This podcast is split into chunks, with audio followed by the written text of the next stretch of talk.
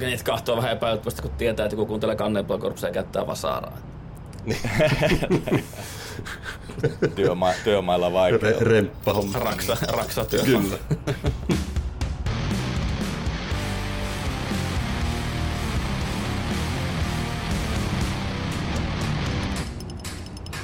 No niin, tervetuloa jälleen konehuonefilosofian pariin. Tällä kertaa meillä oli ajatuksena, että otetaan muutama sananen politiikasta viihdekulttuurissa. Eli tarkennettuna vähän sen näin, että onko mitään järkeä tuoda tosimaailman ongelmia fiktiivisiin maailmoihin ja asioihin. Ja taas täällä on meidän vakiokalustoa, eli minä olen Juha. Meikäläinen on Henri. Ja sitten meillä on tässä itse asiassa meidän pienen virtuaalistudiomme partakarvojen määrä on noussut samassa suhteessa toksisuuden kanssa ja saatiin vieraaksi ö, ehdottoman oikeita totuudenmukaisuuksia laukovan Tere Sammanlahden. Tervehdys, Tervetuloa. tervehdys. Kiitos paljon, Tervetuloa. mukava olla täällä teidän vieraana. Loistavaa, kun Hienoa. ehdit uhrata yhden illan tällaiseen paskan jauhantaan. Mitenkäs se, oliko se Howdy Moss Bay vai mikä tämä oli jossakin Wikipedia-jutussa? Joo, Howdy Mosbay taisi, taisi mennä sinne. Mä oon itse käyttänyt siis tätä- Mosbayta tämmöisenä, tämmöisenä tota, anglismina omasta nimestäni, mutta ilmeisesti se on tarttunut tuolla vasemmassakin laidassa sitten hihaan kiinni. Ei siinä mitään, hyvä, että, että kunnia menee, mutta mainit toisaalta kasvaa. Vanhat kunnon viisaudet. Jep. Tuota tuota. Voitaisiin oikeastaan lähteä tuosta... Sä nyt oot aika syvissä vesissä Tere näissä politiikkajutuissa. No joo, joo. Se, näin varmaan Tuo- voidaan sanoa, että aletaan olla niin SM-tasolla ja, ja sitten kun siihen, siihen tota, yhdistetään tuo sosiaalinen media, niin, niin syvät vedet on varmasti ihan oiva, oiva tuota, kuvaava termi. Joo, laajat ainakin. Mm-hmm. Ja sitten myöskin semmoinen alakulttuurin muoto kuin black metal on ilmeisesti miestä aika lähellä sydäntä. Joo, kyllä semmoinen metalliherääminen tapahtui joskus ala-asteen alkupuolella ja, ja tuota, hyvin äkkiä metallikasta ja, ja Iron Maidenista ja tämän tyyppisistä terapyistä ja muista, niin mentiin sitten sinne, sinne oikeasti syvään päätyyn ja, ja kyllä black metalli on ollut, ollut läsnä elämässä sitten niistä päivistä asti ja ja tota, mitäs tuohon nyt sanomaan? Se, jokaisella on tietenkin oma preferenssissä ja tämä on meitsin preferenssi. Kyllä, kyllä. Aika, aika samaa itse asiassa on hyvin pitkälti meillekin, mitä ollaan puhuttu aiemmin meidän aiemmissa jaksoissa, missä ollaan tota, niin höpisty musiikista juurikin, niin hyvin, hyvin samanlaisia reittejä ollaan menty. Joo, mä luulen, että se on tämmöisten kasarilapsien semmoinen aika normaali, että, että kuitenkin trashi oli silloin niihin aikoihin kova juttu ja, ja tuota, sitten alkoi se black metallin nousu ja me ollaan varmaan eh, ehitty elää semmoista tietynlaista, äh, tietynlaista tota, kulta-aikaa siinä ja nythän se black metallin renessanssi on menossa ja, ja on kyllä hirvittävän tyytyväinen, että, että tota, uusi sukupolvikin saa, saa nautiskella niin laadukkaasta oman aikansa tuotannosta. Et Tietenkin klassikot on klassikoita, mutta niin se maailma menee vaan eteenpäin. Kyllä, se taisi olla silloin Kyllä. tuota, tätä, kun se oikein kunnolla alkoi Suomeen rytisemään suuremmissa määrin. niin Tietenkin ensimmäisenä oli, ensimmäisellä oli justiin Dimmut ja Cradle of Filth, tästä vähän niiden vanavedessä tuli tuota vakavampaakin ja vähän niin kuin undergroundimpaakin osastoa, missä oli ehkä vähän toi, en tiedä sitten, että oliko teatteri vähemmässä roolissa, mutta se oli vähän erilaista. Joo, Niin. Oliko, tämä nyt, oliko nyt sitten vähän toista aaltoa siinä sitten? niin eh, ehkä näin. Mä luin sen, tota, mikäs tämä nyt oli, tämä Pirun kehto oli tämä 2015 vuonna tehty äh, kirja black metallin tai suomalaisen black metallin historiasta ja siinähän käytiin, käytiin kanssa niin aika syvällä undergroundista tongittiin niitä vaikuttimia ja, ja tuota, bändien nimiä ja hurja, hurja määrä vaikuttajien nimiä ja bändien nimiä ja tuottajien nimiä ja kaikkea muuta. Ja Ja tuota, mä nyt en osaa sitten sanoa, mä en ole koskaan ollut niin black metal puritanisti tai semmoinen niin sanottu genrehomostelija, että mua olisi hirveästi kiinnostanut, että kuka teki mitäkin ensin, ensin tai tuota, kuka, on sitä, kuka on tehnyt sitä oikeaa ja muuta, mutta ymmärtääkseni siinä kasarin lopussa Ysärin taitteessa niin on, on tämä undergroundi lähtenyt vähän samalla tavalla kuin tuolla Norjassa, että et, niin erilaisten tämmöisten tape trading skene hebojen kautta, niin, niin on se undergroundi lähtenyt syntyä ja sitten tuli tämä niin sanottu mainstreami, jolla oli, oli tota, aikomuksena tehdä muutakin kuin soittaa kellareissa kolmelle humalaiselle ihmiselle, että, tuota, siinä mielessä, että vaikka moni silloin Ysärin puolessa välissä sanoi, että kun Porkeri on skenepetturi ja ovat myyneet sielunsa kaupallisuudella ja kaikkea muuta, niin, niin mä oon kyllä sillä tavalla vähän eri mieltä, että, että ei black metalista ikinä olisi tullut niin iso ilman näitä, näitä myös näitä mainstream-pioneereja, että, että, että mun mielestä se on vaan hienoa, että löytyy varianssia tästäkin hommasta. On, ja sitten siinä on kuitenkin oman näkemyksen mukaan ainakin, siinä on hemmetin hyvä toolkitti kokeilla ja tietyllä tapaa semmoinen niin ennakkoluulottomuus on niin vahvuuksia tuossakin genressä. No kyllä. Niin sieltä on tullut todella siistejä juttuja ihan niin kuin viime vuosinakin. Just esimerkiksi jotenkin niin kuin, no Satyricon on sellainen, mikä on itselle aina jotenkin resonoinut mm. aivan hemmetin vahvasti. Että niillä oli välistä hyvinkin niin kuin rockia, riffiä ja, ja, ja niin kuin semmoista aika, aika lailla ennakkoluulotonta menoa niillä ainakin.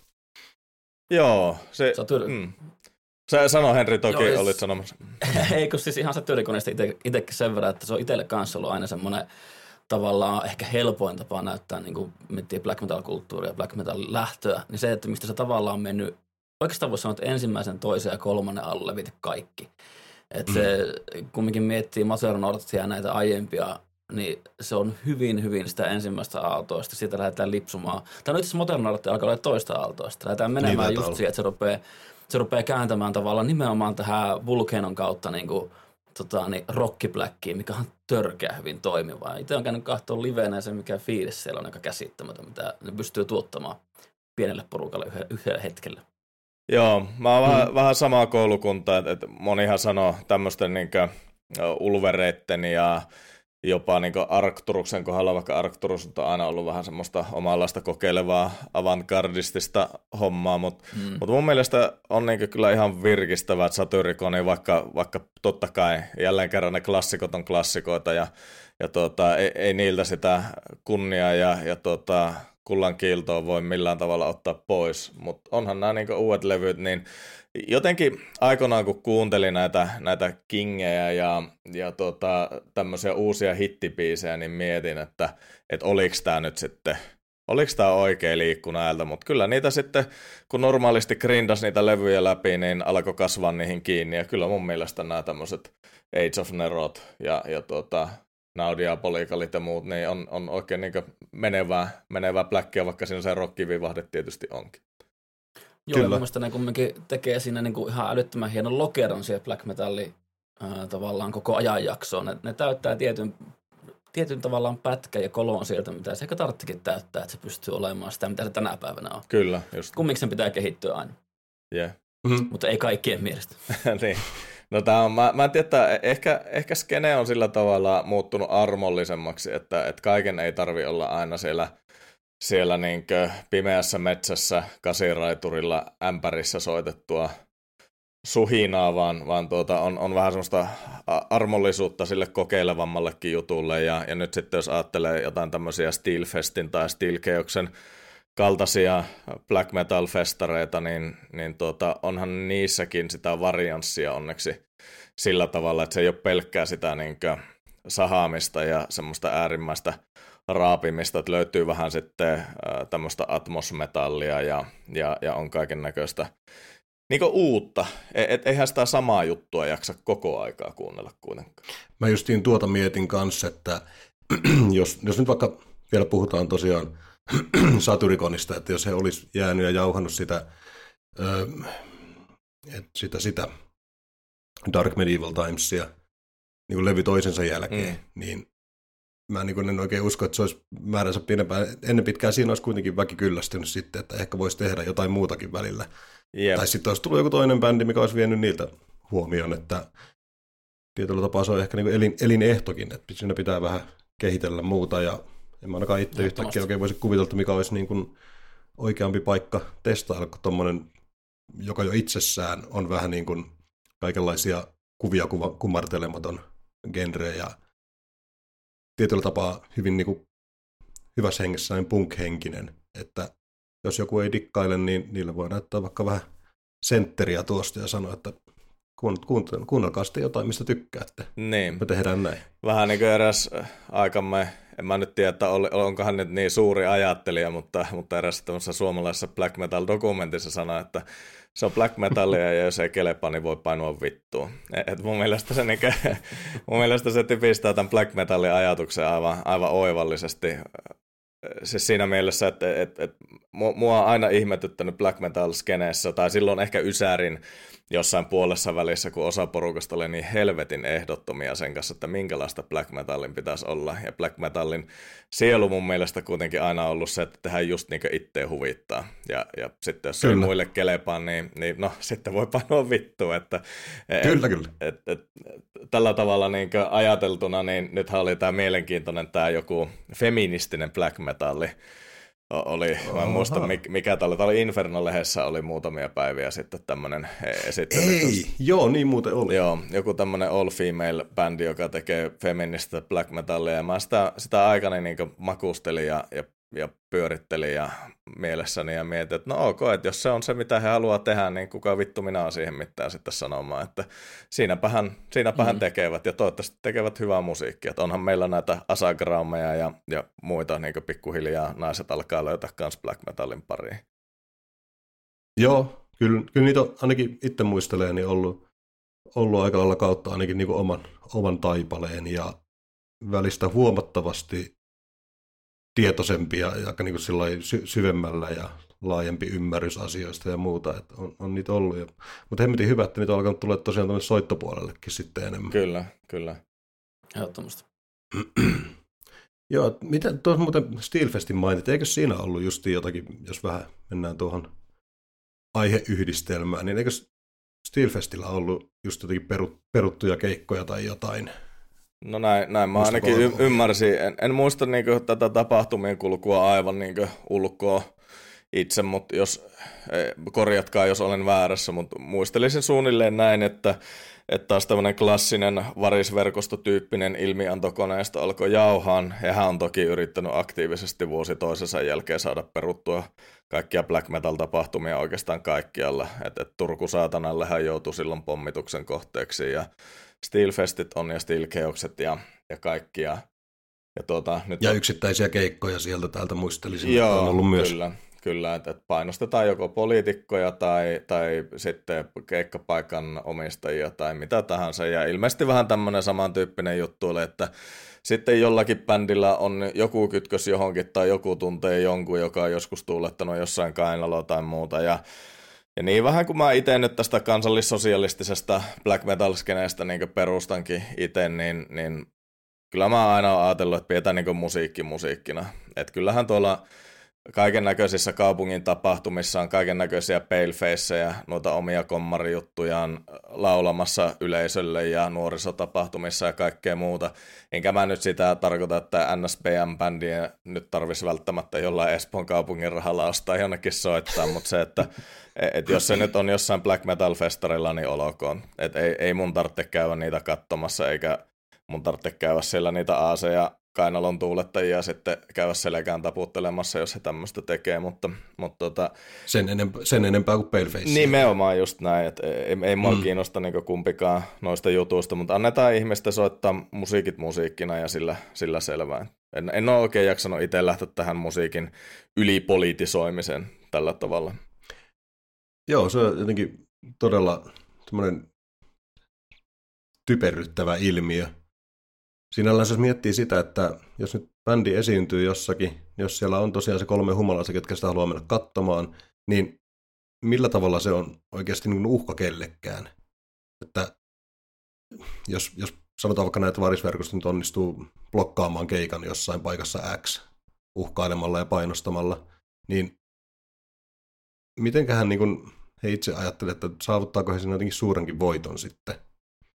Niin, kai tämmöisen kansalaisaktivismin, jotenkinhan he näitä omia menestyksiään varmaan mittaavat, ja kai tämmöinen cancelointi sitten on, on yhdenlainen mittari onnistumiselle menee ja tiedä, mutta itse totta kai toivon, että tapahtumajärjestäjät ei lähtisi tämmöisissä asioissa niin kauheasti panikoimaan, ja, ja erityisesti jos näitä festareita pidetään tai, tai tapahtumia pidetään jossain tämmöisessä kaupungin järjestämässä – tai että kaupungin omistamassa tilassa niin tämä, mikäs Hyvinkään, mikä tämä on villatehdas, kun se on, vai miksi sitä nyt sanotaan sitä kompleksia, niin, niin tuota, mikä on siis aivan loistava festari ja keikkapaikka noin yleisesti ottaen, niin et, et pitäisi pystyä kuitenkin olemaan tasapuolinen kaikkia kohtaan, ja, ja välillä tämmöisissä keikkapaikoissa soittaa, ja, ja on ihmisiä, jotka ei varmaan ole ole kaikista asioista samaa mieltä esimerkiksi varisverkostolaisten kanssa tai, tai tuota, vasemmistolaisten tai oikeistolaisten tai minkä tahansa kaupunginvaltuutettujen kanssa, mutta, mutta kyllä julkishallinnon pitäisi pystyä tässä asiassa olemaan sillä tavalla neutraali. Mitä tuossa ainakin itse katsoin justiinsa, niin varisverkosta on, musta tuntuu, että siinä on justiinsa tuommoisella kaikilla aktivismiryhmillä se, että jos ne saa peruttua sen keikan, mihin se kolme henkilöä tulossa kahtomaan, niin se on niille se oma sulkahattuminen, ne pystyy öyhyttämään pitkän pitkän aikaa esimerkiksi Twitterissä. Mm. Ja nytkin tuossa just Steelfestin suhteen 2021 syyskuussa on Varisverkosto nimenomaan tehnyt 13 sivuisen postauksen, missä ne selittää, mitä NPSM, kaikki nämä puhuu muun sorvista ja vaikka mistä eri bändeistä, mitä näitä on peruttu ja äärioikeasti ihan hirveätä öyhöttämistä siitä, niin ja vaikka se ei vaikuttaisi kuin tosi marginaaliseen yleisöön, niin se tuntuu, että ne kumminkin pystyy tekemään sitä semmoisen niin ison asian, että ne saa sillä boostattua sitä omaa olemusta ja tekemistä niin aika huomattavalla määrällä. Jep.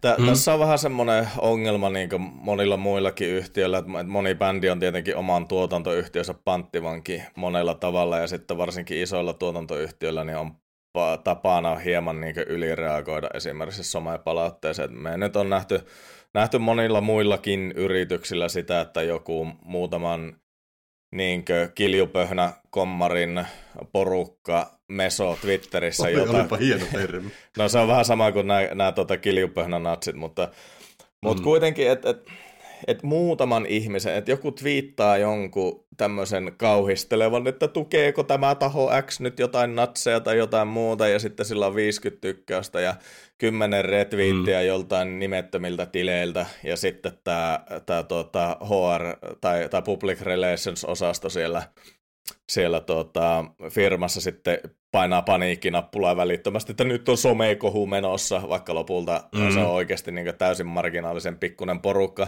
joka ei ikinä ollut ostamassa sun firman tuotteita tai lippua sinne tai mitään muuta. Ja, ja sitten mä luulen, että, että, että tämmöiset just muun sorruvin tai, tai muiden kaltaiset bändit, jotka sitten näitä peruu, niin, niin mä luulen, että he on just vähän heidän niin tuotantoyhtiöttensä panttivanki, että erityisesti jenkkileibeleillä olevat, niin, niin Jenkeissä nämä on niin jotenkin vielä ekstra ylireagoidaan tämmöisiin juttuihin, että sitten sitten tota joudutaan perumaan, kun joku on joskus käteillyt jonkun bändin kanssa, joka on joskus soittanut samalla mm. festarilla, mm. jossa on ollut bändi, jonka jäsenen serkku on ollut jossain ääriryhmittymässä tai jotain. Nämä, nämä varisverkoston kuvailuthan on siis aivan niin poskettoman hauskoja lukea, kun on niin monen aasesillan kautta yleensä kulkee.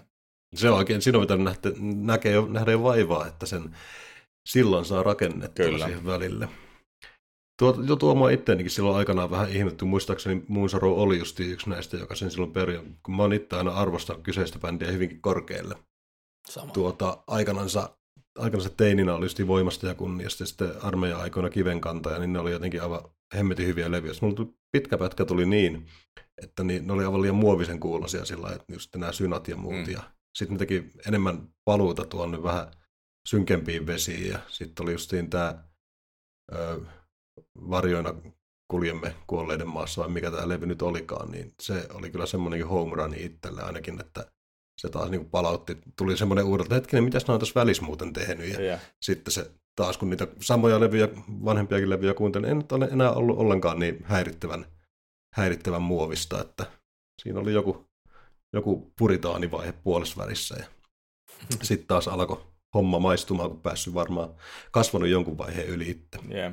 Joo, itse on myös kyllä kive, kiven kantaja ja, ja tuota, voimasta ja kunniasta on kyllä ihan säännöllisessä soitossa edelleen. Ja, ja pitäisi, Sama. mä oon tässä nyt etäaikana aina ottanut koko bändin niin diskografian omalle Spotify-listalle ja sitten tässä kotona töitä tehdessä kuunnellut ja varmaan täytyy muun sorruville tehdä myös tämä, että, että tuota, kävisi ihan järjestelmällisesti kaikki levyt läpi ja kuuntelisi, kuuntelisi tässä. Mm. Tuo, on, tuo on semmoinen, mitä itse on tehnyt nyt lähipäivinä tai lähiaikoina tosi paljon, varsinkin kun mä kuuntelen paljon kirjoja. Niin, tota, niin aina kun tulee kuunneltua mikä tahansa jonkun esimerkiksi esiintyjä tai bändin kirja, niin mä otan saman tien ensimmäistä levystä Spotifysta vaan diskografia soimaan.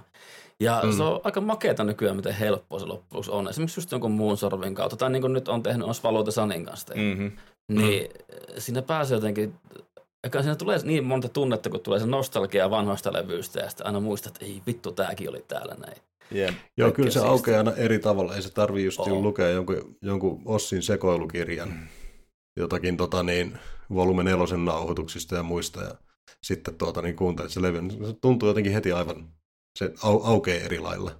Ja siitä tulee sitä kirjaa lukiessa, aina tulee, että ei vittu, tuo pitäisi taas ottaa ja kuunnella. Näinpä. Joo, ja sitten se metodina, se tuo aika paljon uutta. Itse ollut sillä tavalla kuitenkin vähän konservatiivi, että mä oon niin jumittanut niihin vanhoihin hyviin levyihin a- aika pitkiksi ajoiksi monesti, ja, ja tota, sitten on tuskailu, kun ei ole oikein rohkeutta eikä viitseliäisyyttä etsiä uutta musiikkia, mutta tällä metodilla vähän niin kuin löytää, löytää sieltä tota, niiden vanhojen suosikkiartistien diskografiasta yleensä löytää niitä uusia juttuja, joita ei ole ikinä kuunnellut. Ja, ja tuota, nyt esimerkiksi tuota, ton, ton Bolt Roverin, niin laitoin tuossa joitain kuukausia sitten pitkästä aikaa soimaan ja, ja raavin sen koko diskografian läpi ja, ja jotenkin niin fiiliksissä, että ei helvetti, että enpä muista, että näin hyvää musiikkia oikeasti on, on joskus tehty ja hirveästi löytyy uusia biisejä tuonne vakisoittolistalle kanssa. Tästä, joo, tästä mä muist, muistan sanoa. silloin tuota siinä, mä tämä välikommentti. Joo, joo, joo. Muistan se silloin yhdessä siinä viisasteluklubissa, justiin hehkutetkin Paul Troverin, nyt oli varmaan justiin sitä Juurikin aikaa. näitä aika, aikoja aivan oikein. Mutta joo, siis mun pakko sanoa tuosta sen verran, että niin nyky, nyky, miten on tavallaan musiikin kuuntelun mennyt, se on muuttunut tosi tavallaan paskaan suuntaan siinä mielessä, että se mitä eteelle ennen oli se, että mä ostin levyyn, oli se sitten LP tai CD tai aikoinaan kasetti, niin mä tein aina kumminkin se, että mä ostin se, mä heitin saman tien soimaan rammarista tai kuulokkeisiin, mä menin lukea sisälehtiä, katsoa kansikuvia ja kuuntelin lävitä sen muutaman kerran.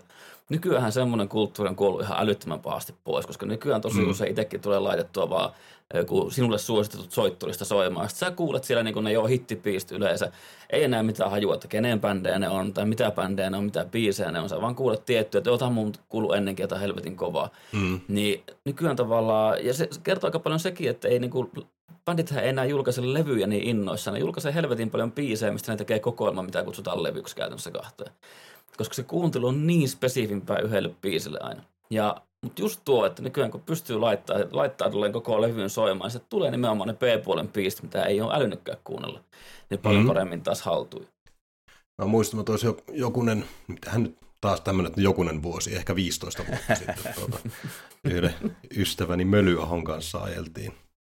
Oltiin menossa ottamaan kaljaa siinä ja sitten tota, niin tuli just skippailtua biisejä yli, tota, niin, niin, mitähän sitä jaksaisi kuunnella. Sitten mä vaan sanoin sille, että hei kun tuntuu, että nykyään niin saakelin kranttu tuon musiikin suhteen, että ei oikein mikään tahdo upota. Hän sanoi viisaasti, että kyllä niin musiikin suhteen pitää ollakin vähän kranttu, muuten tulisi kuunneltua kaikkea paskaa. Niin, no näin se on. näin se melkein on. Että, tämä on taas tämä, että mä, mä näen niin puolet ja pu, puolensa ja puolensa sille, mitä Henri tuossa sanoi, että et, et, ehkä semmoinen musiikkikokemus on tosiaan vähän kuollut, kuollut käsi, että et menee siihen sohvalle – Polet, poljet sieltä keskustan levykaupasta onnesta oikein, että nyt mulla on tämä levy ja minä aion nyt mennä tätä kuuntelemaan ja sitten pistät sen soittimeen tai, tai mihin nyt sitten laitatkaan ja, ja tuota, makat siinä sohvalla kuuntelemassa ja selailet niitä kansilehtiä ja kaikkea muuta. Et, et se on kiistatta niin ainakin omasta tai omastakin ää, musiik, musiikin nautiskelutyylistä kuihtunut pois, mutta sitten se järkyttävä ylitarjonta on luonut myös niin mahdollisuuksia, että sulla on mahdollisuus kuluttaa enemmän musiikkia, löytää enemmän hienoja asioita sieltä kaiken, kaiken seasta. Ja, ja sitten se, että se on niin paljon helpommin saatavilla, että sä pystyt koko ajan kuuntelemaan musiikkia, jos sä haluat. Ja, ja toistahan se oli silloin vielä vuosituhannen taitteessa, että ok jo oli sulla joku Walkmanin CD-soitin, mutta ei sun tarvinnut nyt, kun pistää se pyöräillessä taskuun, niin se pomppi koko ajan. Ja, ja tota, mm. et ei se ollut sillä tavalla mahdollista. Et, et puolensa ja puolensa. Mutta on monesti, siis joo, tuo... monesti miettinyt siis sitä, että et olisi jotenkin kiva, kun omat aivot joskus rauhoittus pikkusen tässä ruuhkavuosien ja politiikan ja kaiken puristuksessa ja olisi pyhitteis itsellensä niitä hetkiä, jossa esimerkiksi ottaa ihan fyysisen kopion kirjasta ja, ja pistää luurit päähän ja menee tuohon sohvalle muutamaksi tunniksi makaamaan ja lukemaan kirjaa. Et niitä hetkiä ei kyllä ole ollut mm-hmm. vuosia enää. Joo, siinä on varmasti monia tekijöitä, mikä, mikä on vienyt sen pienen ilon elämästä pois.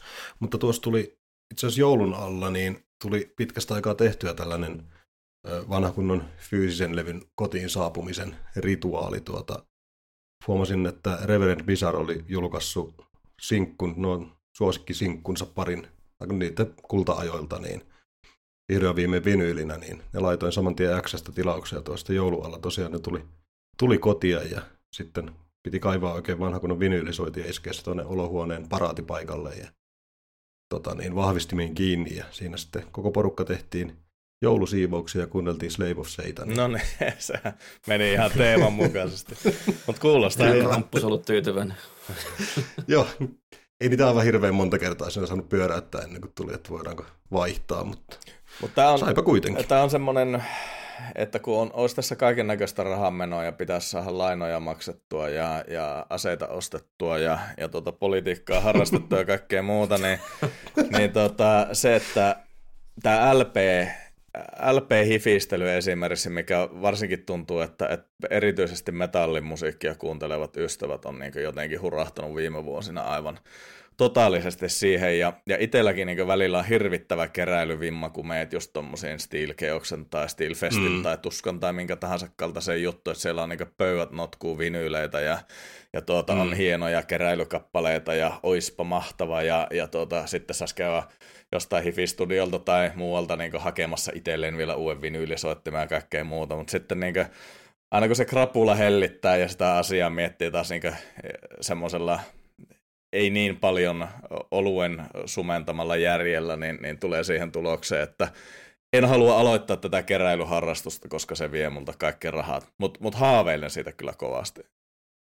Sulla on aivan liian niin, hyvä impulssikontrolli. niin, Nimenomaan. Mulle nyt, tosta on hyvä sanoa nimittäin. Mulle on käynyt LPten kanssa just se, että mä oon keräämään uudestaan niitä ja mulla on olohansa nimenomaan soitin. Ja, ja, ja mä oon nyt sanonut vähän hillittyä, mutta tässä on käynyt esimerkiksi semmoisen, että yhden kerran mä aamulla heräsin ja huomasin pankkitilit, että mä olin ostanut Behemotin uuden 230 euro LP-erikoispaketin. Pistä kek. Nimmarille. Ja, niin.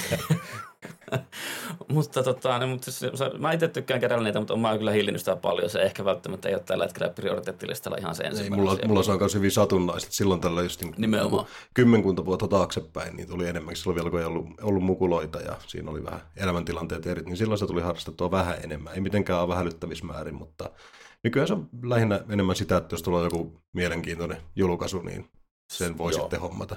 Ja mulla se meni siihen oikeastaan, että mä tilaan just nimenomaan tosi spesifit. Uh, Uh, esimerkiksi Church of the Cosmic Skull on yksi sellainen erikoinen bändi, mistä itse tykkään. Niitä LP oli pakko tilata, koska se on vähän tavalla erikoinen, hauska omistaa. Mutta se toinen, mitä mä oon pikemminkin nykyään tehnyt, niin mä silloin varsinkin, kun vielä sai ihan vapaasti käydä kirppareilla, se oli ihan normaalia, niin mulla tavoitteena se, että joka kerta kun mä kirppareilla kävin, niin mä otin aina yhden levyn mukaan. Ja yleensä se oli kuin ihan hirveä vitun käppälevy. Ja mä kuuntelin sen väkisenä läpi. Se on hyvin mielenkiintoinen tapa kokea maailman musiikkia. Ja tota, niin, en mä tiedä, onko se hyvä vai huono. Mutta, tota, se ei niin, ole hirveän tehokas sillä tavalla, jos haluaa niinku etsiä jotakin tuota, niin, niin. Ei tehokas, mutta pakottaa Et, itsensä vähän niin epämukavuusalueelle säännöllisesti. Boksi ulkopuolella. Mm. Niin, joo. Puolensa, puolensa siinäkin. Tuossa tuota vielä tosiaan sitä, ää, mistä aiemmin puhuttiin, että olisi suotavaa tosiaan, jos pystyisi, pystyisi vähän niin kuin jättämään sen politiikka-hommat ja nuo näkemykset niin kuin musiikin ulkopuolelle, niin itse ainakin tuossa havainnut justiinsa näitä, että muutaman kerran pähkäilleen, että vaikuttaakohan tämä nyt sitten omaan musiikkidikkailuuni vai voinko vieläkin tuota, niin, niin, nauttia biiseistä, missä lauletaan hautojen ryöstöstä ja raatojen kanssa makaamisesta, vaikka tuo laulaja onkin aivan tulenpunainen vasemmistolainen. Mm. Niin voiko, tämän, voiko tästä taiteesta silti dikkailla? Ja kun mä en ole itse oikein niin kuin hirveän paljon nähnyt siinä mitään ongelmaa, no, ongelmaa sinällänsä. Että mun mun mielestä, niin kuin, että jos tätä, tätä koko niin kuin black metallin sisältävää, sinällä siis kiistatonta poliittista virittäytymistä lähtee niin kiistään, tai sanotaan näitä, että jos sitä lähtee pyörittelemään liikaa, niin nämä päädyt joka kerta väistämättä semmoiseen loogiseen umpikujaan. Että et ok, että et, ei mua kiinnosta mikään niin natsin message sinällään, mutta uskonko mä, että että semmosesta laulaminen örisemällä ja helvetisti kitaraa sahamalla ja tuplapasareilla sävyttämällä, niin ihmisistä tulisi jotenkin kansallissosialismin kannattajia, niin epäilen hieman. Siis et siihen nähen, että ei ole montaa vuosikymmentä siitä, kun laulettiin siitä, kuinka kaikki kristityt pitäisi tappaa ja kaikki kirkot pitäisi polttaa, ja silti niin näyttäisi kuitenkin suuri osa olevan vielä pystyssä, eikä niitä, niitä enemmän black metallistit on toisiaan tappanut kuin kristittyjä. Että, et mm. niin kuin, et jos me ollaan johdonmukaisia ja, ja rehellisiä itsellemme, niin mun mielestä niin tämmöiset poliittiset alavireet niin voidaan jokseenkin huolettomasti niin olankohautuksella ohittaa, ja, ja jokainen, joka epäilee, että, että black metal-piireissä olisi joku helvetinmoinen niin NSPM-buumi menossa tai jotain muuta, niin ok, suurin osa porukasta just jossain Steelfesteillä, jos siellä nyt on ollutkin jotain vähän kontroversiaaleja bändejä, niin suuri osa kuuntelee musiikkia ihan normaalisti, ja sitten siellä on justiinsa ne, ne muutaman, muutaman tota, kaverin porukat, joita on ehkä kahdenkään sormilla laskettava määrä niitä ihmisiä yhteensä, jotka siellä nurkassa sitten heilaa tai, tai tekee jotakin muuta tyhmää, ja suuri osa porukasta katsoo vieressä, että ootteko te vittu ihan idiootteja. Mutta siis, se, se, on se, se on se todellisuus, ja, ja se, että mitä tahansa joku varisverkosto sinne omille nettisivuilleen kirjoittaa, niin ei sitä tosiasiaa muuta. Mm-hmm. Joo, kyllä se itsekin näen, että asia näin on. Ja tuota, se vaan, öö, niin kuin aiemmin, aiemmin sanoikin siitä, niin siinä on usein se PR-ryhmittymä sitten, mikä sitä käsijarrua on kiskomassa vähän turhaa herkästi. Yeah. Tuosta sen verran niin miettii just tota, niin kuin, miten bändit tuo tiettyjä asioita esille.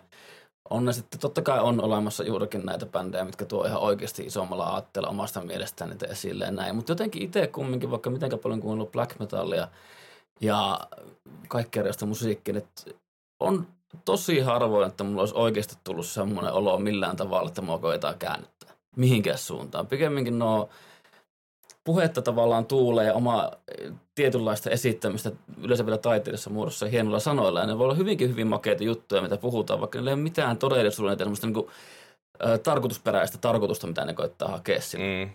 Eli niin. Hor- Hornan Örkkivuorilta biisi ei saa toivottua vai- vaikutusta. ei tullut myrskyä. se, niin, näinhän se, näinhän se menee just, että et, et kyllä me ollaan aika syvällä suossa, jos me ruvetaan ajattelemaan, että minkä tahansa kappaleen sanat on aina, aina yrittää käännyttää johonkin asiaan ihmisiä. Puhumattakaan mm. siitä, että minkälainen ihmiskäsitys täytyy olla ihmisellä, joka kuvittelee, että, että joku ihminen, joka käy jossain black metal keikalla tai millä tahansa keikalla, niin jotenkin automaattisesti kääntyy niiden lyriikoiden kannattajaksi mm. jotenkin, niin, että ihan, ihan helvetin lapsellinen lapsellinen ajatus, että mm-hmm. et sitten, sitten me tavallaan mennään jo äkkiä johonkin, johonkin niin hevisaurukseen tai, tai johonkin, tiedätkö, Fröbelin palikoihin ja etitään sieltä sitten piilomerkityksiä. Niin kuin nämä antivarikset ja muut aasit varmaan niin tekeekin jossain vaiheessa. Mun, mun on pakko tähän väliin sanoa, että mun, mun nahkarotsissa on ainoastaan yksi pätkä tällä hetkellä ja se on Fröbelin palikat. Ja tota, noin, niin mä oon koittanut ehtiä mun rotsin selkään helvetin iso backpackia, mikä olisi hevisaurukselta. No niin, sitten terveisiä, jos on hevisauruksen tyypit kuuntelemassa, että nyt, nyt fanimerkkiä sitten tulemaan ja vähän. Nyt. ehdottomasti, ehdottomasti. merchandiselle olisi vientiä. Joo. Nyt olisi. Joo, siis tuohon justiin mitä tuossa sanotuksista ja muista, niin jos kuunnellaan esimerkkinä teki Cannibal Corpseen, vaikka vähän genre vaihtuu, mutta samalla meiningillä, että jos sieltäkin joku tyyppi lähtee oikeasti sanotuksia ottaa turhan kirjaimellisesti, niin se ei välttämättä ole silloin se musiikin vika kyllä, että jos rallin nimi on vaikka Fucked with a Knife, mm. niin ei se nyt välttämättä kannata ehkä lähteä ottaa semmoista miten hoidan elämän opasta niin, kirjoittamaan. Niin, niin että et kyllähän, kyllä pitää aika syvissä vesissä uja, jos ajattelee, että, että kaikki, jotka on Cannibal Corpsen keikalla kuuntelemassa vaikka Followed Home and miten se oli, Followed Home and Killed vai mikä se biisin nimi on, niinkö? Joo. Niin, niin, mm. et ei, ei se on hyvä si- oikeasti. Siinä vaiheessa, kun lakaa saliin syttymään valoja, meneekö se, että lähdekö mukaan? Kannattaa harkita pariin otteeseen.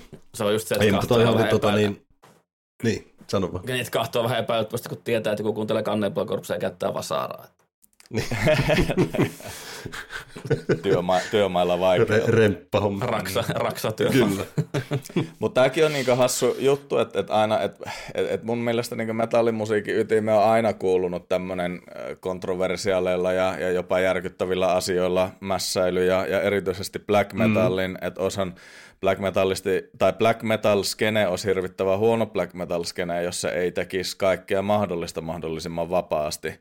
Ja, ja siinä mielessä mä niin nostan kyllä hattua Steelfestin Lainejanille ja muulle köörille, että ne ei ole lähtenyt niin pakittelemaan tuossa asiassa ja ne, ne haastattelut ja, ja disclaimerit, mitä he on antanut, ne on mun mielestä hyvin asiallisia ja, ja hienosti perusteltuja. Että he antaa niin kuin, tuotantoyhtiölle tai bändeille vapauden tehdä totta kai mitä he itse haluavat ja, ja suojella omaa mainettaan sillä tavalla kuin he haluavat, mutta sitten myös sanovat, että he aikoo tehdä, tehdä tätä omaa hommansa just sillä tavalla, kun itse kiinnostaa. Ja, ja se on mun mielestä sillä tavalla metallimusiikin ytimessä, että kyllä mä nyt näen vähän kaksinaismoralistisena tai, tai kaksoistandardina sen, että joku tämmöinen Daysidein kaltainen tai joku muu niin black metal-bändi, niin sitten jättää yhtäkkiä tulematta tuommoiselle tommoselle, tota, tai pe- peruu oman tulonsa festarille, jossa on joku huikauhea, joku natsityyppi tai, tai joku, joka on mm, joskus tullut. Just joku tällainen, mikä on mm, myynyt sen 40 levyä Jep, niin, just fyysisenä näin. kopiona Saksan, Saksassa jostain kellarista käsin. just näin. Niin on se nyt hieman niin kuin, että annetaanko pikkasen liikaa valtaa nyt sinne, missä sitä ei välttämättä ole yhtään. Jep, jep.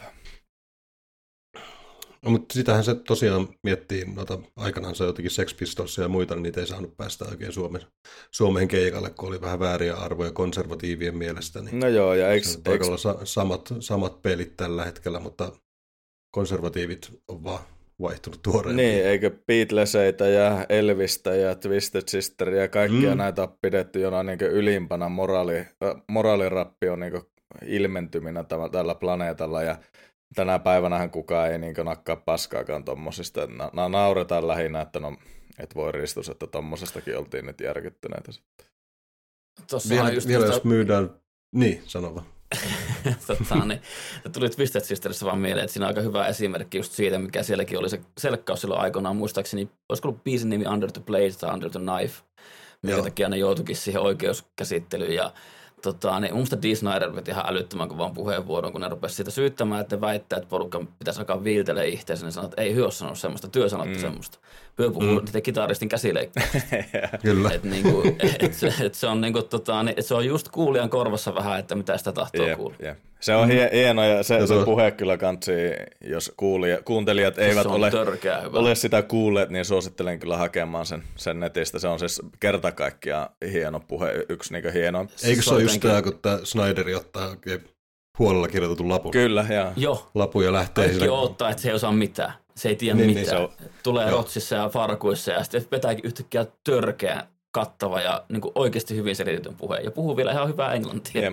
Mm. Mutta tämä on ehkä se, Totta, ehkä se semmoinen, niin kuin, että vielä eletään jotain tämmöistä kummallista äh, niin stereotypioiden aikaa metallipiirien suhteenkin, että ajatellaan, että porukka on ihan niin kuin rokkarit on täysiä AC ja metallimiehet on AC. No ok, kyllä osa black metallisteistakin on ihan täysiä idiotteja, varsinkin tuo, tuo niin päihteiden tämmöinen niin täydellinen, miksi sitä nyt Suomessa sanotaan, niin aivan absurdi väärinkäyttö on tietenkin leimannut black metal skeneäkin jonkin aikaa ainakin, mutta tota, Meillä se ei onneksi Stoner-puolella näkynyt.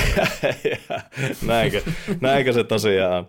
Mutta mut siis jos, jos ajatellaan sitten, että et, et mikä se lopulta se seuraus on, niin et onhan tämä nyt vähän klisee jo tänä päivänä, mutta kun sitä silloin vuosikymmenen taitteessa ja ehkä vielä kymmenen vuotta sittenkin niin mit, mitattiin kovasti, että no kuinka paljon on rikoksia kirjataan tuskasta ja kuinka paljon rikoksia numerokista mm. ja kuinka paljon paljon tangomarkkinoilta ja muuta, niin sitten lopulta mm. kuitenkin ne on niin käytännössä ilman järjestyshäiriötä on mennyt 20 vuotta kaikki metallifestarit ja, ja tuommoiset isot mm. keikat mm. ja, ja sitten on just tangomarkkinoilla puukotellaan ja, ja tota, Pori jatseilla kanssa. Jatseilla, jatseilla hirveitä övereitä ja helvetisti kaikkia laittomia aineita ja kaikkea muuta, että no siinä sitä ollaan sitten taas.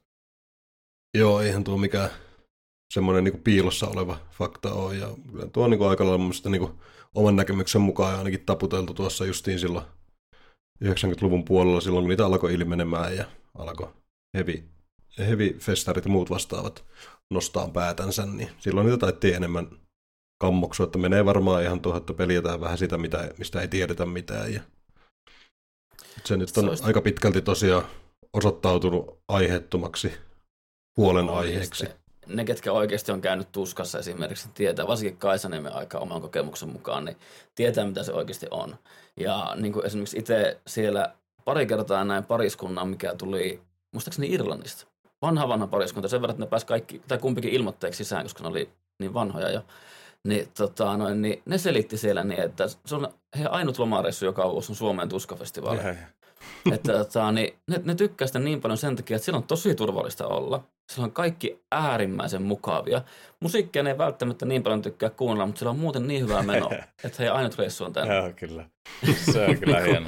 Se kertoo aika joo. paljon. Mut, joo, mä, mäkin muistan, muistan Kaisaniemen ajat ja, ja tota, vaikka tietenkin paikka oli paljon pienempiä.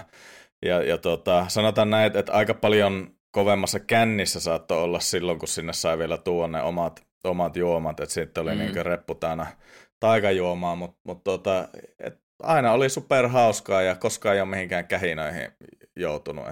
Se pääsee.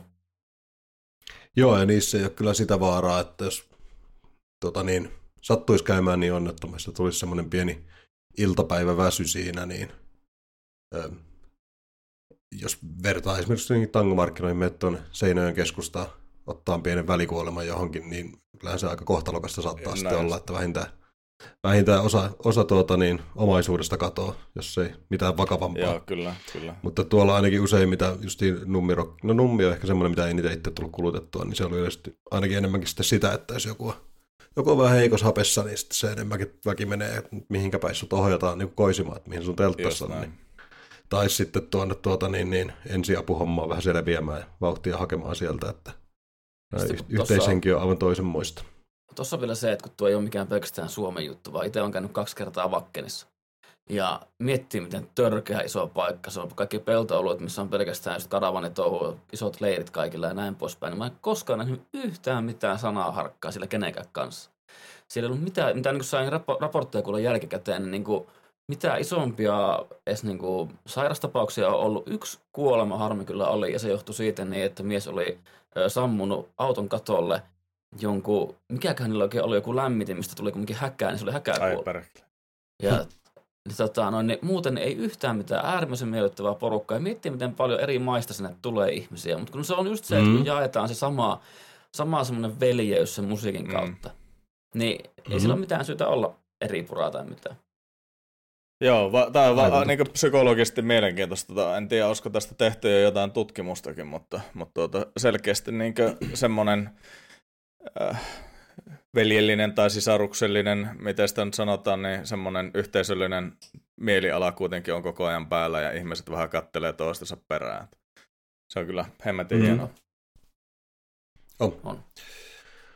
Joo, no mä en tiedä, tota, niin tuossa aika hyvin tuli nyt tota metallipuolta jauhettua ja musakulttuuria ylipäänsä, että, että, että oli Ehkä vähän vähemmälle jäi tuota niin toi toinen puoli tuosta viihdekulttuurista, mutta ainakin hyvä läpileikkaus tuli nyt niin viihdekulttuuriin tähän mennessä. Että Kyllä. Minkälaista tavaraa väki kuluttaa ja minkälaisia näkemyksiä siitä kullakin Kyllähän on. tuossa niin kuin, tuohon aihealueeseen kuuluu totta kai, niin kuin, mistä ei ole keskusteltu paljon asioita, kuten just uh, stand-up komiikka podcastit muutenkin ja niiden, niissä niin kuin, käyttäytyminen ja niiden sitten kanselointi, kaikki tämmöinen näin. Kyllä siinä on paljon paljon puhuttavaa, jos haluaa. Viittaat, viittaat Joo, nyt no ehkä. erityisesti Roganiin vai, vai tota... No lähimpänä ehdottomasti. Nythän oli toki se Jimmy Carin juttu oli kans. Mä, Joo, mi, mikä, oli. Joo, se oli kanssa. mitä siinä oikein niin tapahtui, kun mä näin jonkun otsikon. Siis, siis joo, mä äsken, siis mä just kerroin tämän tota, niin Juhalle tässä ennen podcastia. Eli Jimmy Carreyhan on tehnyt kautta aikaa tosi, tosi kontroversial Mm. mm. meininki. Ja tota, nyt sillä viimeisin on semmoinen, että se kertoo holokaustivitsi. Voi ei. Ja tota, niin, niin se, se kuuluu Kuokuu sen, toi tuollainen huolestuneisuus. Voi ei. ja siis, kun sehän, sehän on se juttu, että se on, se on äärimmäisen pöyristyttävää. Niin kuin siis sehän on, niin kuin sen juttu on, se, sitä kysytään aina, että mikä on pahin vitsi, mitä sä ikinä oot kertonut. Ja se toimii, koska se on se, on se, se juttu, ei siinä mitään. Mutta nyt se on yhtäkkiä sitten niin fläkätty alas siitä niin, että tämmöistä on ollut ja se on niin kuin Netflixissä ja se on ollut pitkä aika jo nähtävissä kaikkia tämmöisiä kommentteja. Sitten nyt yht- yhtäkkiä niin kuin vaan fläkättiin siinä hommassa. Ja se itsekin sanoi viimeisellä keikalla, mikä nyt on, tai viimeisimpiä, missä on ollut, niin sanoi, että niin kuin, hyvät ihmiset nähkää, että tässä on lavalla mies, mikä kertoo vitsejä, mitä, kukaan, mitä ennen käsitettiin vitseen. Niin, Ja tota, niin, että nykyään ne on tosi, niitä ei niin kuin enää haluta ottaa siinä, mitä ne oikeasti on. jep. Mm. Ja ennen ne on sulle ihan puhtaasti Joo. vaan vitsejä. Ja, tota, niin, kyllä ne on semmosia, mitä mä sanoin tuossa aiemminkin, että kun sä kuuntelet, se tulee sellainen olo, että vittu, saisinkohan mä nauraa. Mutta Mhm. kun ne on kumminkin no huumoria, ne, ne, ne pitäisi ottaa semmoisen. No, mun mielestä tässä Mm. mm. niin että Jimmy Carreya voi arvostaa monestakin syystä, mutta erityisesti sen takia, että se tekee sen kaiken täysin tietoisesti ja, ja se ymmärtää, niin. että, että tuota, se asettaa itsensä tässä niin canceloinnille alttiiksi, mutta se tekee niin oikeita asioita oikeista syistä. Ja jokainen voi totta kai olla niistä vitseistä mitä mieltä tahansa. Mä ainakin nauraan räkätä niille, niille Karin tota, Mm. vanhoille jutuille ja nau- nauran uusillekin jutuille, enkä takuu varmasti aio miettiä, että mille jutulle on milloinkin soveliasta nauraa. Että se on mun, mun semmoinen statementti silleen, että ihmisillä on oikeus nauraa, millä niitä huvittaa ja vitsejä saa kertoa mistä tahansa. Jos ei jotakuta naurata, niin, niin sitten täytyy, täytyy olla nauramatta tai täytyy itkeä tai, tai kiukutella, mutta kenenkään niin oikeutta sanoa asioita ääneen ei missään nimessä täydy, täydy viedä. Ja se on, niin kuin, se on Kaarilta selkeästi semmoinen voimakas statementti, kun se sanoo, että hän on, on jo kertonut sen vitsin, joka hänet lopulta sitten niin Niin. vie sinne syöveriin. Että kysymys on vaan siitä, että Mhm. mm-hmm. et milloin se, milloin se niin oikea porukka löytää sen ja milloin se kohu nousee niin suureksi, että joku joutuu siihen reagoimaan.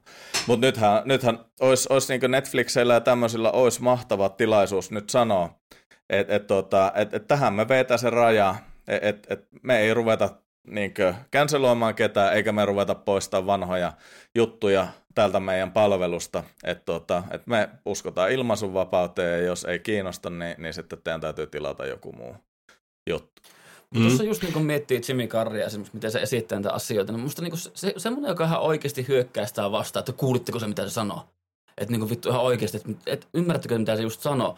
Niin mitä semmoinen ihan oikeasti miettii? Mä tahan nyt sanoa yhden nopean vitsin, minkä Jimmy Carrey sanoo, toivottavasti, no toivottavasti mut vaikka sitten kanseloja. Mut Mä oon tota, itteen kaikkeni, että näin tapahtuu. mä, oot. mä katson Twitter-paskamyrskyä huomenna.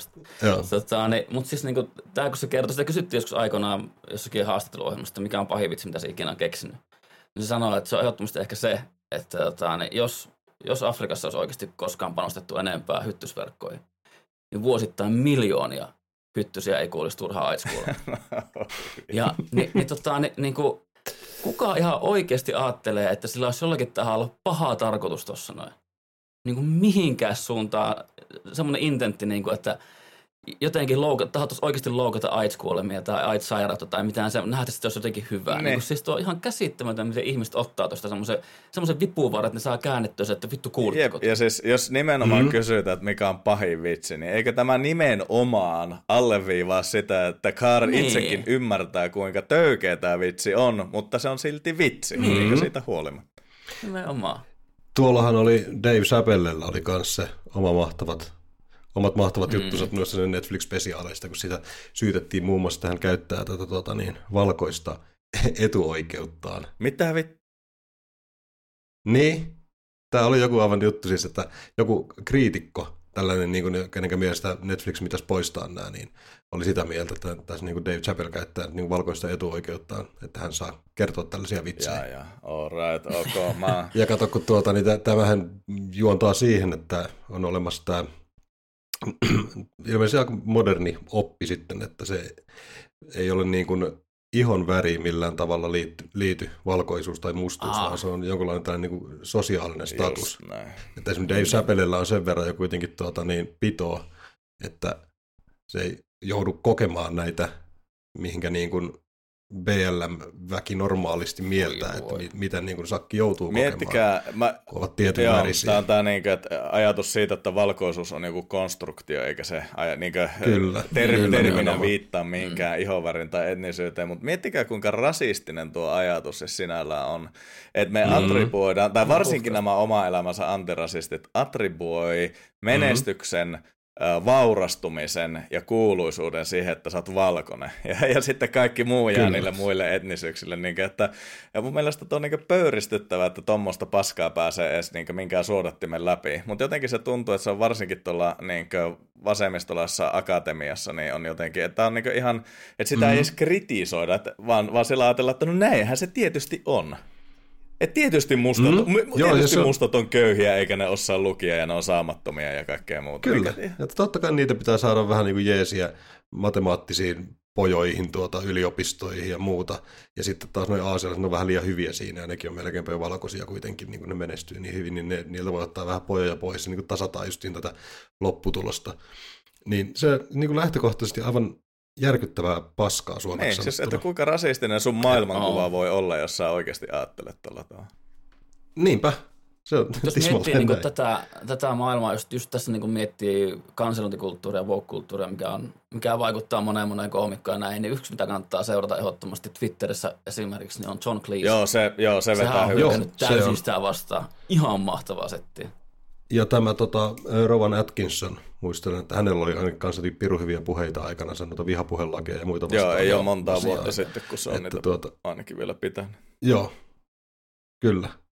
Niin, niin, siinä on kyllä kaksi semmoista hienoa miestä. Ja, ö, just John Cleeseäkin miettii, niin ei sitä nyt, onhan se toki kauan, jotenkin Life of Brianissa, mutta tämäkin, että se oli siihen aikaan vielä, kaikki ymmärsi silloin huumoriarvon siinä, kun ne pitää, mä muistan mikä tämä niiden filosofien kerho siinä on, mihinkä ne alkaa laatiin sitten näitä sääntöjä siellä munaisessa roolissa. Että ka- kaikkien miesten tulee saada, tai naisten, mm. tai naisten tulee päästä ja näin. Sitten, että Miksi, miksi sä koko puhut noista naisista? No, koska mä haluan olla sellainen. Ah, niin. Minkä Aikansa ei. Koska mä haluan lapsia.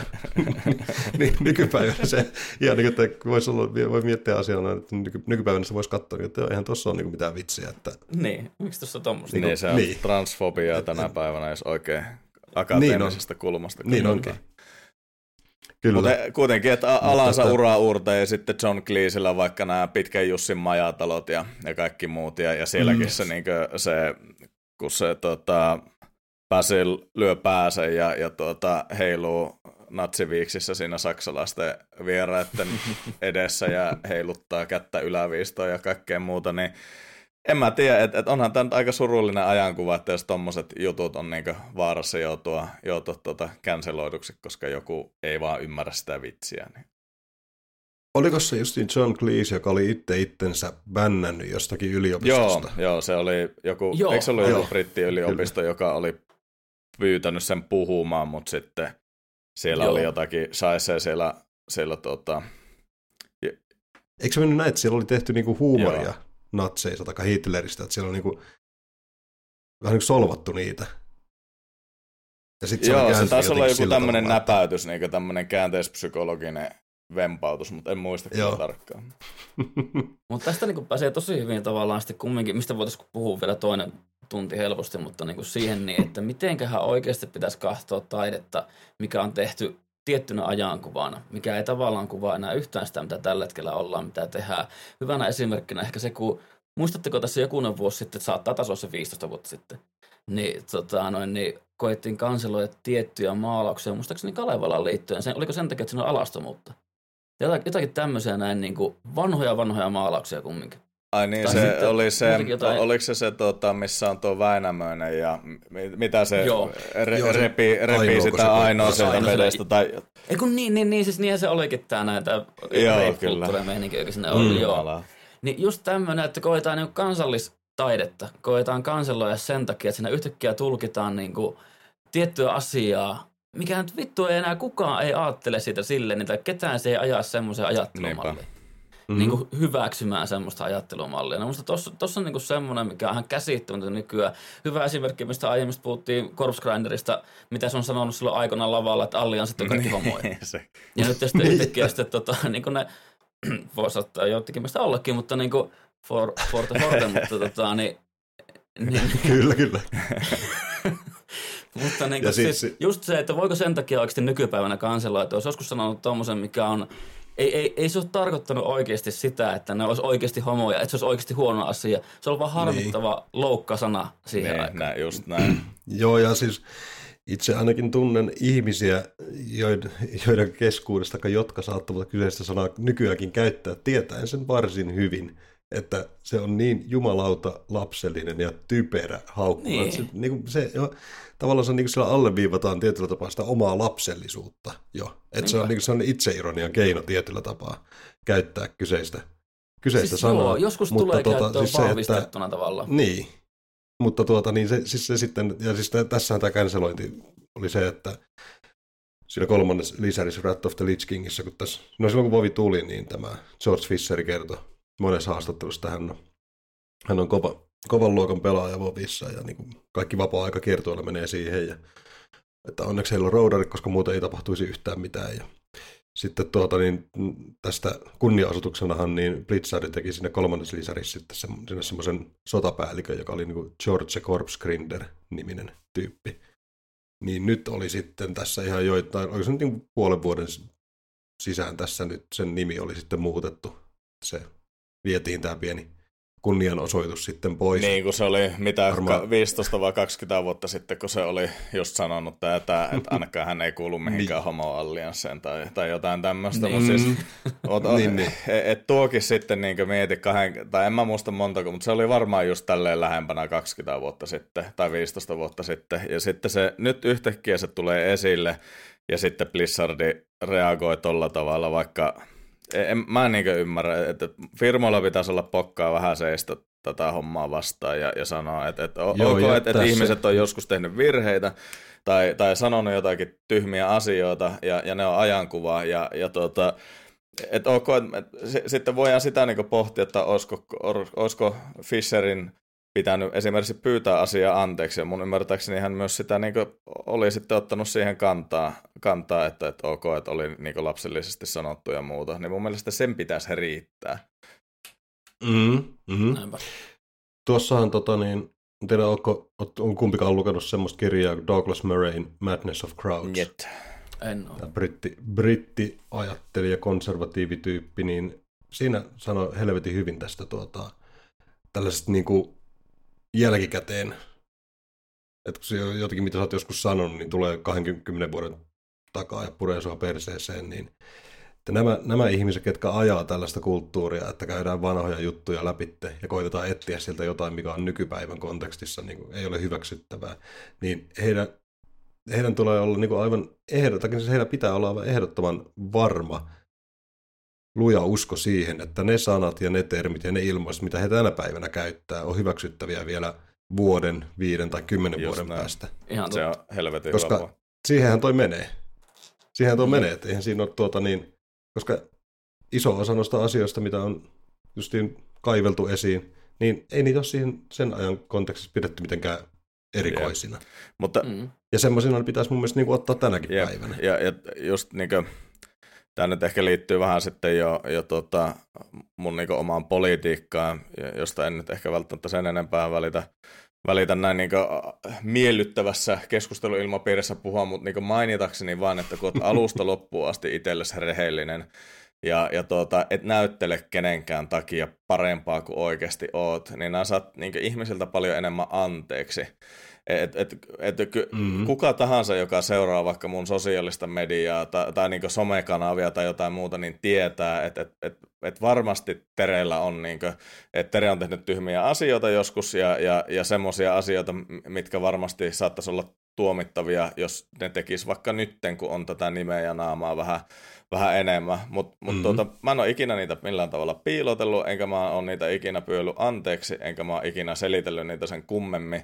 Ja sitten voi käydä semmoisella ihmisellä, joka yrittää olla niin helvetin hyveellinen ja, ja näytellä puhtosta, niin kuin vaikka Otan nyt tässä esimerkiksi vihreitten tekevän puheenjohtajan Iiris Suomela, joka oli niin blackface vastainen ja, ja moraalisoi kaikkea ja muita. Ja sitten kävi ilmi, että hän oli itse tota, vetänyt mustat mm. niin kasvomaalit pukeutuessaan mustaksi makkaraksi, kun hän on sieltä Tampereelta kotoisin. Niin sitten hän niin sitä mm. häpeili jotenkin. Ja niin kuin, että ok, että totta kai hänen niin aatteelliset vastustajat veti sitä kölin alta, että no itsekin olet laittanut sitä maalia naamaa, mutta en mä ainakaan jaksanut niin lähteä siihen hommaan sen enempää, että ok, että hän on pukeutunut mustaksi makkaraksi. Niin, että mitä vittua sitten. Mm. Niin. No ne justiin niin tuollaisia, että ei, itse ainakin välillä tuo ö, päivän politiikan seuraamassa alkaa vituttaa ihan vaan sillä, että tuntuu, että sen välillä keskitytään niin kuin päivätolkulla johonkin niin joutavaan asiaan. Jep mikä voisi vaan oikeasti olla, että mitä vittua sitten eteenpäin. Täällä on varmaan muitakin asioita jonossa, mistä olisi hyvä puhua. Niin, politiikasta on tullut vähän sellainen julkinen häpäisykampanja monille, että, että yritetään löytää muiden persoonista sitä kritisoitavaa, kun just niin kuin sanoit, että päivän politiikassa ja ihmisten substanssissakin olisi paljon kritisoitavaa. Mm. Mutta sitten kun se, se häpäiseminen ja se toisen persoonan lokaan vetäminen on niin helvetin paljon tehokkaampi, ainakin moni aattelee, että näin on. Mutta mut jälleen kerran kyse on siitä, että antaudutko sä sille ja onko sä itse osa sitä kulttuuria vai et. Et mun persona on mm. helvetin vaikea vetää lokaan. Mua on haukuttu yli puoli vuosikymmentä äärioikeistolaiseksi ja natsiksi ja ties miksi. Ihan vaan sen takia, että mä en ole suostunut olemaan hiljaa. Niin, niin ei mulla ole mm-hmm. niinku vaikeaa. Mä pystyn seisomaan selkä suorana, mutta tommosilla tyypeillä, jotka kuvittelee olevansa muita parempia, niin, ja, ja, ja jotenkin muita hyveellisempiä, niin niillä voi olla helvetin vaikeaa, kun se, se oma äh, niin sanottu häpeällinen menneisyys sitten joku kaunis päivä kuitenkin niin saavuttaa julkisuuden. Et, et jos me ajatellaan, että tämmöisen kasarin, alussa syntyneen poliitikon niin kuin minä, niin jo mulla on semmoisia nuoruuden kuvia – äh, jemmassa, jotka varmasti niin kontekstistaan irrotettuna tai vaikka siinä ollessaankin, niin voidaan tulkita hirvittävän niin kuin, äh, mun mainetta tärväävällä tavalla. Mutta puhumattakaan sitten tommosista, jotka on syntynyt vaikka Ysärin puolessa välissä tai vuosikymmenen taitteessa, niin niillä on ollut koko ajan ne digikamerat, koko niiden elämän ajan ollut digikamerat mm-hmm. tallentamassa kaiken, mitä ne tekee kännissä hölmöille ja kaikkea muuta. Ja, ja joku mm-hmm. onneton, mm-hmm. joku kaunis päivä saa varmaan tämän munkin koneen hakkeroitua auki tai, tai saa jonkun toisen poliitikon, jonkun henkilökohtaisen tuota, säilytyspalvelun tai jonkun cloudipalvelun tai jonkun muun murrettua ja sitten sieltä tulee nämä kaikki kuvat. Kaikkea niin mm. julkisesti. Lö- löytää Irk-gallerian Ajattele just tämmöisiä juttuja. ne.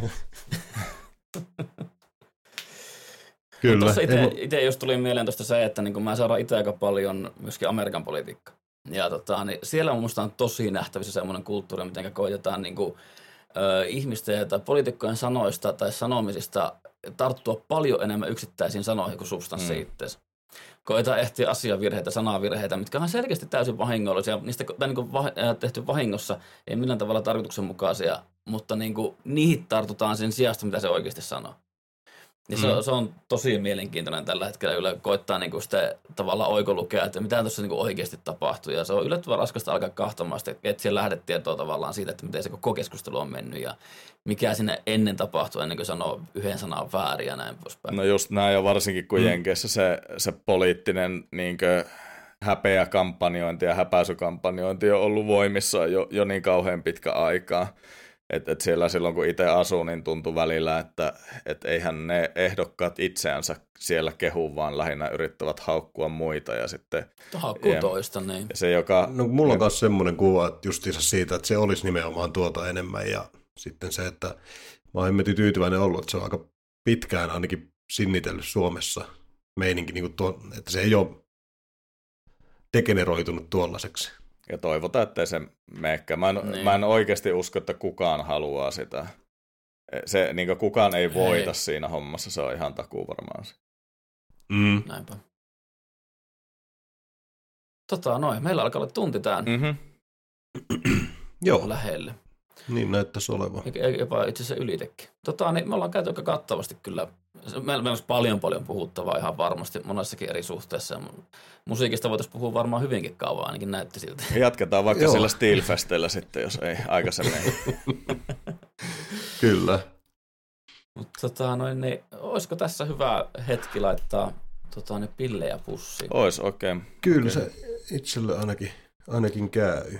Mulla on yksi kysymys vielä tota, niin, Terelle. Sä sanoit sun videossa, että tota, niin, mm, sun paras joululahja oli se, että Olkiluoto käynnistyi 2021. Mm. Mikä on 2022 paras joululahja, mikä voit saa? Oho, oho. Tota, aika tiukka. No tietenkin, no ok, ei ole eduskuntavaalit, ei ole silloin vielä käynnissä. Ehkä se mun lahjatoive saattaisi liittyä niihin jollain tavalla, mutta e- ehkä Mä oon viime aikoina kärvistellyt aika paljon sen kanssa, että, että kun on mennyt etätöissä kohta kaksi vuotta ja, ja tämmöisessä kummallisessa välitilassa ja mä kaipaan ihmisten seuraa ja sosiaalisia kontakteja ja paareja ja festareita ja kaljottelua hyvässä seurassa ja kaikkea muuta, mitä tuommoisessa ympäristössä voi saavuttaa, niin mä kyllä toivoisin, että, että kaikki musatapahtumat ja äh, tapahtuma-ala ja, ja ravintola-ala ja kaikki muut rupeisi rullaamaan normaalisti ja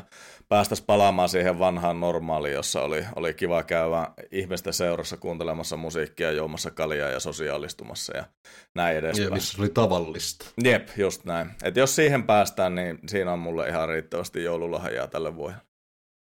Tuo kelpaisi teillekin hyvin. Hyvä vastaus, kiitoksia. Joo, ei, ei olisikaan itselläkään yhtään. Tai no, Joku mitä se tulee kokonainen, kokonainen kerta ehkä vuodessa käytyä keskusta Näinpä. irkkupupissa, mutta... Eikä niin kuin, esimerkiksi John Smith on semmoinen, mitä mä odotan, että tänä vuonna olisi. Ja tota, niin, toivottavasti on. Toivotaan parasta. Hmm. Toivotaan näin ja tosiaan oikein paljon vielä kiitoksia vierailusta. Kiitoksia, kiitoksia. Ja Kiitos itsellenne, oli kerta kaikkiaan mukava, mukava turista tälle. Ei, ei, ei aina tarvitse olla niin vakava henkistä. Nimenomaan, se on tässä ideana. Otetaan joskus uusiksi. Näin tehdään, kiitos paljon. Kiitos. Yes, kiitoksia ja moro. Yes, moi.